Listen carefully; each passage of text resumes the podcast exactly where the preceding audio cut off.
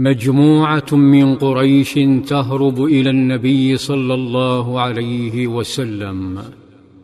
فوجئ المسلمون بأطياف خائفة تتسلل.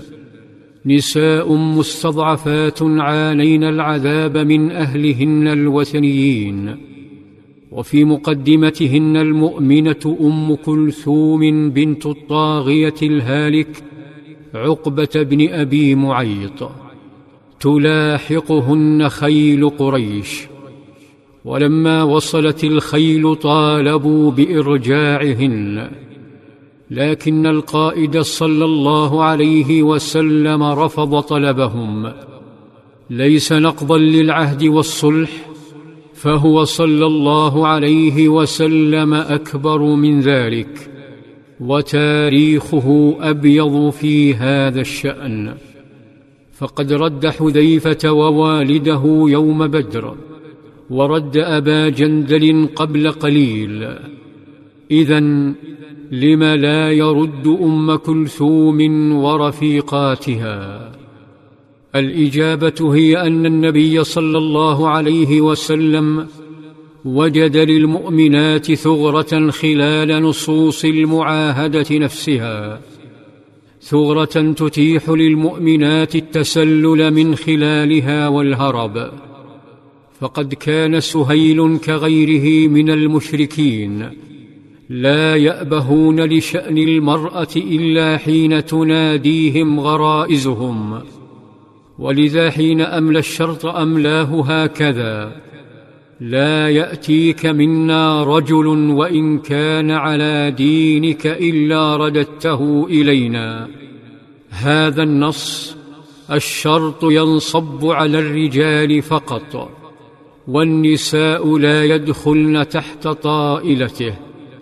ثم أنزل الله تعالى يا أيها الذين آمنوا إذا جاءكم المؤمنات مهاجرات فامتحنوهن. الله أعلم بإيمانهن.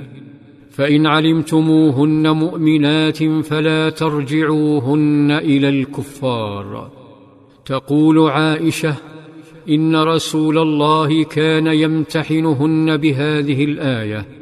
يا أيها النبي إذا جاءك المؤمنات يبايعنك على الا يشركن بالله شيئا ولا يسرقن ولا يزنين ولا يقتلن أولادهن ولا يأتين ببهتان يفترينه بين أيديهن وأرجلهن ولا يعصينك في معروف فبايعهن واستغفر لهن الله.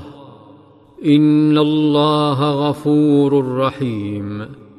فمن أقر بهذا الشرط منهن قال لها صلى الله عليه وسلم قد بايعتك كلاما يكلمها به. والله ما مست يده يد امرأة قط في المبايعة. وفي مشهد متحضر للدولة الإسلامية أمر الله بإعادة المهور إلى الوثنيين الذين هربت زوجاتهم وهاجرن. كما حرم أن تبقى الوثنية زوجة لمسلم. فقال سبحانه ولا تمسكوا بعصم الكوافر فاستجاب عمر فورا فطلق زوجتيه. قريبة بنت أبي أمية وابنة جرول الخزاعي فتزوجت قريبة من معاوية وتزوجت ابنة جرول من أبي الجهم وأمر عمر وغيره بمطالبة الكفار بمهورهم فرفض الوثنيون. فنزلت آيات توحي بخصم مهور المؤمنين من مهور الكفار وبذلك أغلق ملف المهاجرات لتبدأ رحلة العودة إلى المدينة. رحلة حفلت بالكثير من الأحداث المثيرة والخطيرة.